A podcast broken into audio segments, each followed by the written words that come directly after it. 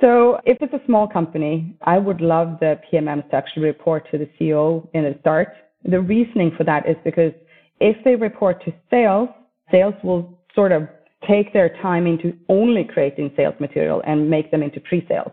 And if they report to marketing, it might be that they focus a lot about marketing and does not do as much for sales. Hello, everyone, and welcome to another episode of the Market Mentors podcast. I'm Matt Dodgson, co founder of Market Recruitment, and we connect B2B tech and SaaS businesses with marketers to help them grow. This week, we're joined by Lisa Collin. Lisa is Strategy and Commercialization Director at Visma and has been named one of the world's 50 most influential product marketers by the Product Marketing Alliance. And Visma has been on an amazing journey and is now in their third decade of continuous growth. The revenue in 2021 was 2.1 billion euros, with double digit growth across Europe and Latin America. And 2021 saw a record number of acquisitions, with 42 new companies added to Visma's software ecosystem. So, a lot of product marketing complexity. I hope you enjoy.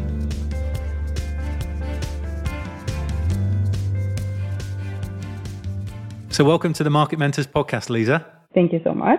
Absolute pleasure having you here. So, before we get stuck into this one, I'd love to know what your relationship is with product marketing. Well, I come from a product background, and for me, I was getting a little bit frustrated, and so were many of us, when it comes to getting everyone to work together as a team. You know, we're working more and more in silos, and we had to start seeing how we could bridge that gap between the different functions. So that is my background going into product marketing, trying to find a way to get our product people in our sales and marketing departments to really work together as a team. And it's a common challenge, let's be honest. Yes. So we're here to discuss how to win the case to start a product marketing function. But as somebody who's immersed in product marketing like yourself, why do you think companies should create a dedicated team in the first place? Well, first of all, it has to do with focus. I would say that for us, many companies, there's so many things going on, right? And there are a couple of things that might fall between the chairs. You have really good PMs, you have really good QAs, you have all these different people that are really good at what they do. But what is sometimes missing is that spider in the web sort of person that just saws that whole thing together, not just the pieces of the puzzle, but actually putting the puzzle down on the table. And that's usually what the product marketeers do because they understand both the product side and the marketing and sales side. We see it in a lot of companies that the core product marketing tasks can be sort of distributed across other teams. So, product management, marketing, customer success sort of spring to mind. But why do you think those teams and those people should not be responsible for product marketing overall? I think it has to do with, again, focus and sort of how you spread your time. I mean, we all have just 24 hours of the day, right? I mean, I was a PM a long time ago and before there wasn't even something called customer success. And there's always a fire. There's always something that you need to take care of. And those other things like the slide for sales, for example, that's something that you do in five minutes in between meetings. it means that if you had a person that is both PM and PMM, it can be done, of course, in a smaller company, but it would probably be a 90-10 type of role. So 90% of their time is going to be used on the product development side. And then those last 10% is going to be just doing the bare minimum. And bare minimum is a good start, but that's definitely not going to help you win the game. Yeah. And I guess people sort of lean into what they also enjoy too. So if you're a classic product manager, then you're going to really enjoy those types of activities over the kind of product marketing stuff specifically. Yes, there are some great commercial product managers, definitely. But they're also measured on certain things and they're being measured on the product more than perhaps a sales deck, for example. Mm. But if we don't provide that fuel for marketing and sales, then how are they going to be able to do a really good job? Yeah. You don't want to have a sales department that spends too much time working on slides. They should be out there selling, right? Yeah, no, it makes sense. So within Visma, you've had product marketeers for a while then. What do you do in terms of sort of frameworks to make sure that they've got clear responsibilities and ultimately they're kind of trained up to do product marketing in the right way then? Yeah, we have quite a few now, but it's only been a couple of years since we started with a clear focus on GTM and PMM. I think it was in 18, me and some colleagues started with the GTM Academy, So we've had monthly webinars that anyone can attend, but we also have uh, intro programs for all new PMMs that are coming in, where we introduce them to the Visma framework, how we work with GTM, how we work with collaboration. We have quite a large toolbox that we're providing for them so they don't have to reinvent the wheel because each and every company usually launches one or two products. You don't launch a product every week, right? Hmm. So there's a lot of firsts for the PMMs and they're sort of evolving into that role, a lot of them. So then we're providing them with a framework, the wordings, making sure that they actually have someone else to talk to. So we have a full network with several hundreds of our PMMs and those that are hangarounds to the PMMs, usually it's quite a few people that are involved in a go-to-market, right? Mm. And we make sure that they have the same framework that they're talking about the same things and measuring the same KPIs. I think you'll be making a lot of product marketeers jealous with that kind of support. And I'm thinking there'll be entrepreneurs out there thinking, hang on a minute, let's productize this and start selling it in the market. yeah, we did productize it for our organization at least. You know, all those frameworks and templates that they have, it just saves them a lot of time. They know how to do a commercial business plan. They know how to actually make sure that we've checked off everything for launch and we probably saved thousands of hours if you look at what we're doing now. So that's kind of cool. And I'm really proud of what we've done. It is very cool. Very cool.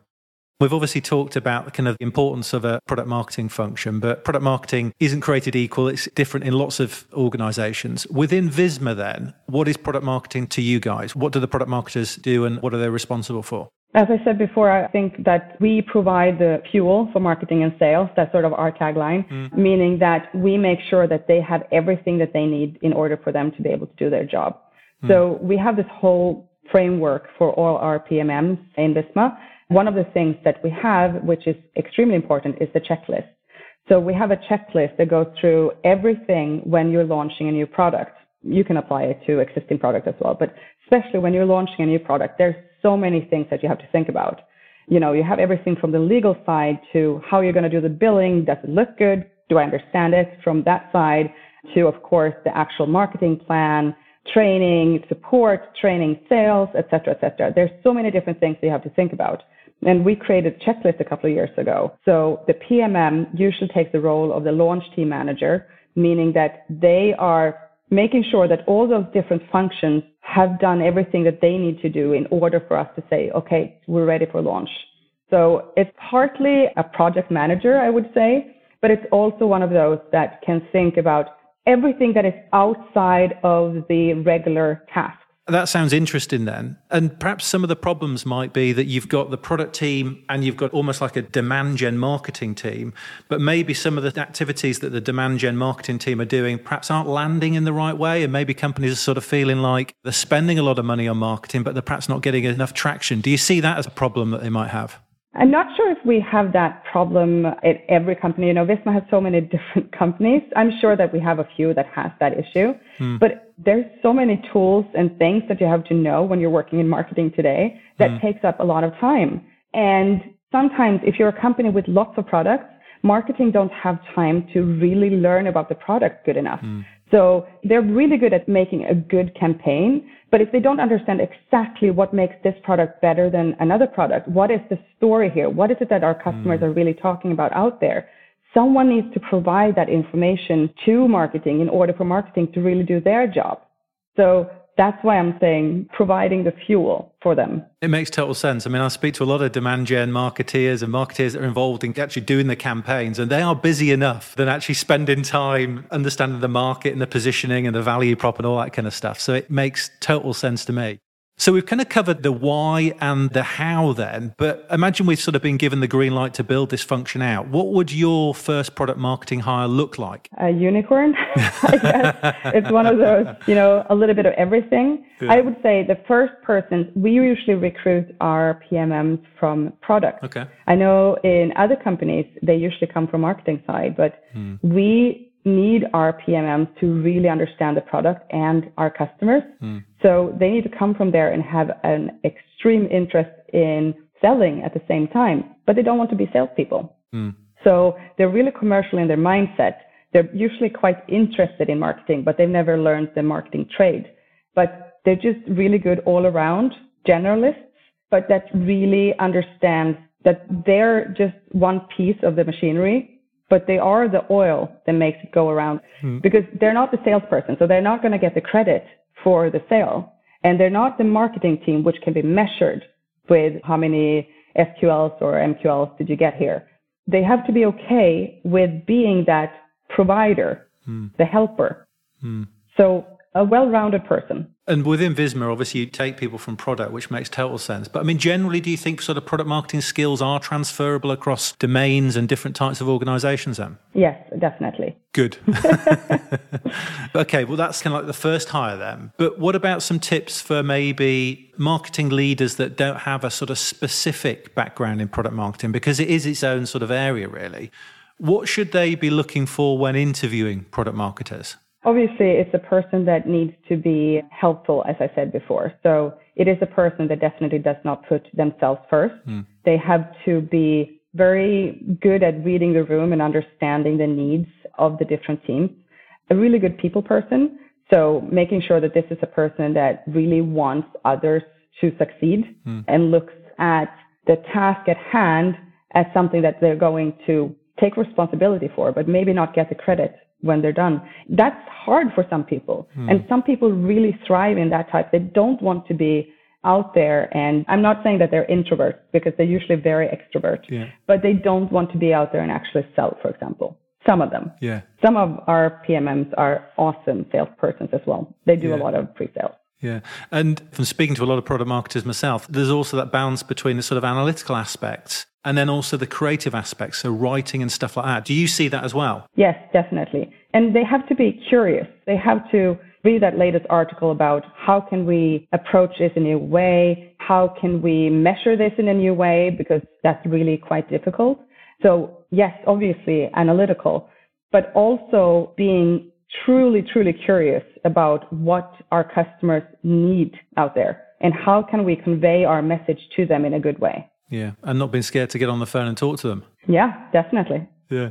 So, what about setting up this sort of first product marketer for success then? Once you've kind of hired them, what sort of things should you be doing to make sure that they actually have the right environment to do the best work they can? So, if it's a small company, and I'm going to be a bit drastical here, but I would love the PMMs to actually report to the CEO in the start. The reasoning for that is because if they report to sales, sales will sort of take their time into only creating sales material and make them into pre-sales. And if they report to marketing, it might be that they focus a lot about marketing and does not do as much for sales. If they're in product, as I said before, there's always fires in product. So it's hard for them to report to any of those functions in the beginning because the organization needs to get used to this. I would say a couple of easy things is to have clear KPIs and making sure that you actually have those KPIs aligned so that partly they're sharing KPIs with the product management side, some with marketing and some with sales.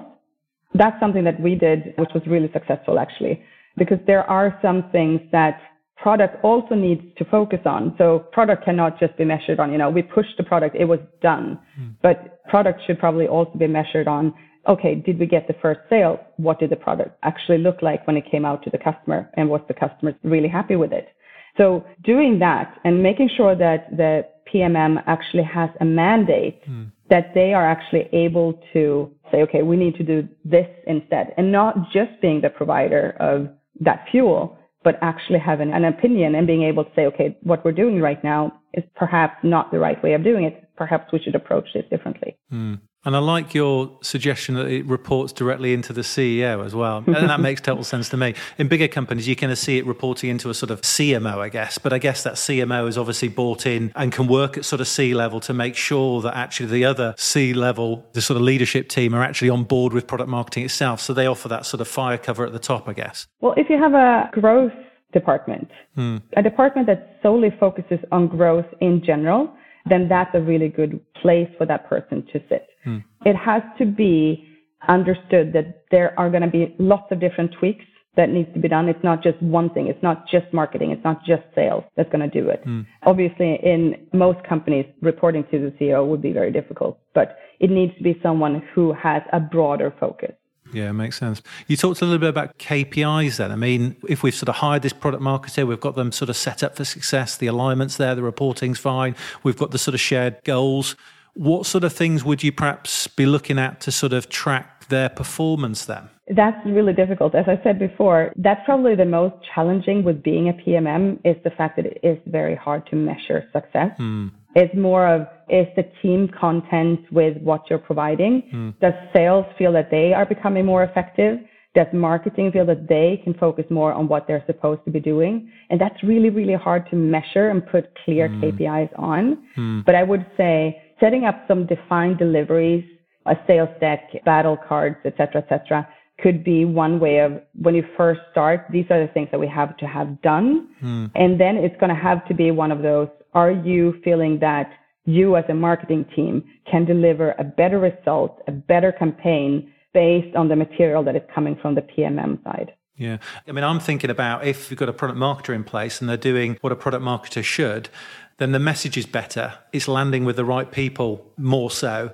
Do you think that would sort of influence velocity and pipeline? Would you be sort of looking at those kind of things, or would you be sort of keeping that more in the sort of demand gen area? When it boils down to it, it's about the sales, right? So, mm. are you getting stronger leads? Are the SQLs actually of a high enough quality now? Can that be measured? When we have a webinar, what is actually coming out of that material? But again, how do you measure is this campaign better than the last campaign? it's going to be the sales results, right? So we measure our PMMs on the revenue. How are we doing in sales? Perfect. There's no hiding. No. I mean, yes, you can have those deliveries. And that's why I say, you know, in the beginning, when you have a very new person, you're going to have those specific deliveries that just needs to be in place. What we see is our PMMs can make sure that the product gets out into the market quicker. I mean, most of us are now SaaS companies, right? So a month for us is worth a lot of money. Mm. If we can shorten the cycle from idea out to the customer actually get real value or, you know, day zero for the customer, if we can shorten that time period with a month or two, that can be extremely valuable for us. Mm. But again, then you would have to do an A-B testing. How quick would this go if you didn't have the PMM? So it is difficult to measure it. Yeah, it's that balance of sort of qualitative and quantitative stuff, if I can get my words out. Yeah, very nice. I mean, from your perspective, where can it go wrong? Where does it go wrong? Yeah.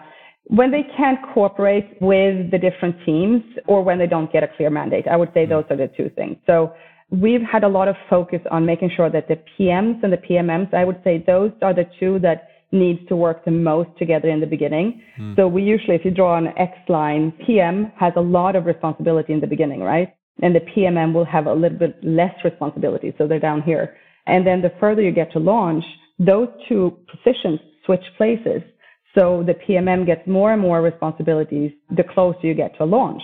Mm. For the PM to let go and to trust that the PMM wants the same thing as the PM wants, that can become hard if the PM before is used to doing everything themselves.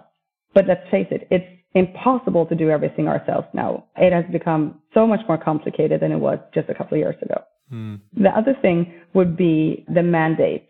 So specifically when we do a launch, if we don't make sure that this person has the role of the launch team manager and actually can put a little bit of pressure that, okay, but marketing, you guys have not actually delivered what you said you were going to deliver. We need you to do this, this, and this.